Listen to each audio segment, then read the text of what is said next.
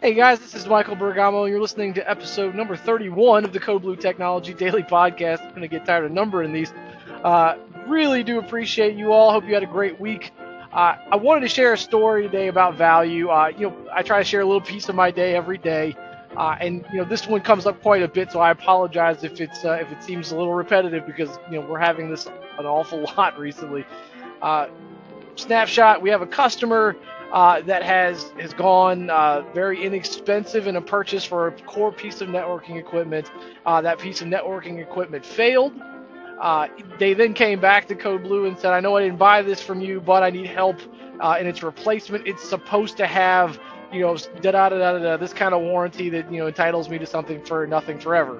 And we said, sure. We said, sure, we'd love to help. in calling this very reputable manufacturer, uh, we were immediately told that the device purchased for this, remember, an enormously gross discount, an awesome price at the time, uh, had already been registered to another reseller. This was not the news anybody wanted to hear, and I'll tell you why. In the, in the context of an IT company, anytime you're trying to replace something, uh, the first thing they're going to want to know is who the device belongs to, physically belongs to, who purchased it, who took it from manufacturing to distribution, uh, and in this case, the guy that uh, you know the organization that he bought it from um, was not the original owner. So now we have a, we have a problem. We're at an impasse where the you know, the manufacturer saying I'd love to help, but I just need I need a receipt. I need to know where this thing originated from, and we weren't able to produce it.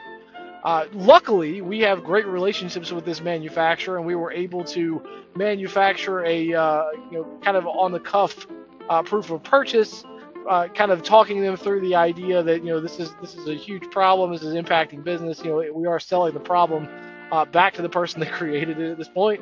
Uh, but the question then came into value, and the customer actually said it. It was so great uh, because it's it, it's something that we have a hard time communicating sometimes, which is, you know, we we try to preach value. We try to say, you know, it, just because the thing costs next to nothing or near free, uh, or is disproportionately cheaper than anywhere else uh, doesn't mean that it's the best deal. Uh, not long term anyway. So they came out and they said it, and that made that made you know made me feel good. Made you know that's obviously it's it's what we sell, so we want we always want to be right in that conversation, and of course we want to help. Uh, it's not about being right, you know, it's about being on the right side of history and making sure that we're always doing the right thing for our customers. Uh, it's the best of our ability. We happen to have a great relationship with this manufacturer, uh, and they, they play ball and they, uh, they, they, they they told the customer point blank, they said, you know, it's really best to deal with reputable distributors so you don't have this problem in the future. They agreed, uh, and the problem was resolved uh, same day. It was all done today. I, I, just I just wanted to share a little bit of that story because it highlights something that I, I talk about all the time, which is making sure that what you are looking at is indeed dollars to donuts what you're being told and what you're being sold, so that when something bad happens, not if, when something bad happens, and you have to lean on those people uh, they will they will be compelled to help you. And sometimes the people that you buy that that off-brand equipment off the lease, whatever the situation may be, uh, they don't stick around for the long haul. So they're hard to get a hold of, if at all possible.